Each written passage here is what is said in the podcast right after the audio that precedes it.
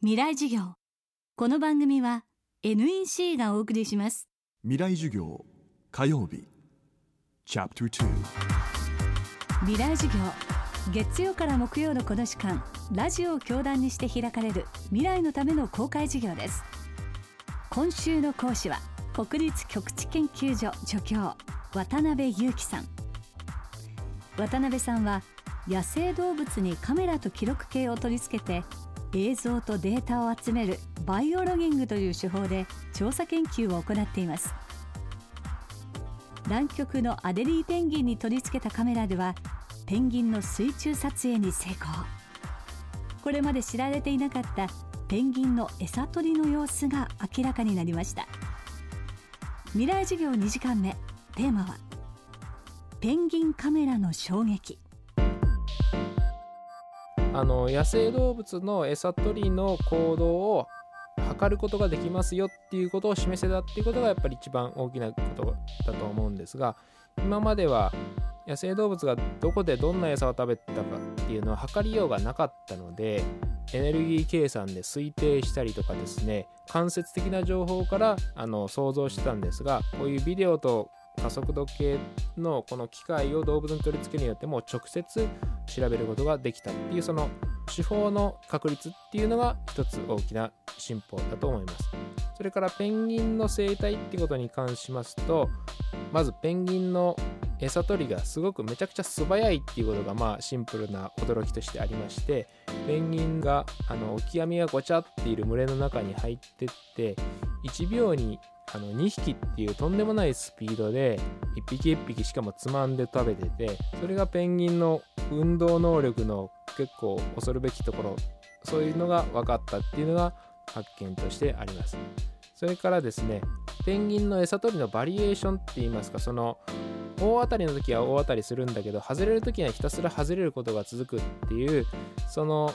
安定しないっていうことが分かってましてこれは例えば人の食事と全然違うんです人の食事だったら1日3食安定して食べれるんだけども考えてみれば動物ってそんな状況に全然なくって食べられる時にはもうごそっと食べられるんだけどもない時にはもうない日がずっと続くっていうそういうバリエーションの大きな世界に生きてるっていうことがペンギンのデータで証明できてでそうすると餌の探す動きのパターンとかも多分それに適応してるという気がするので例えば動物の動きを GPS で測定してやれば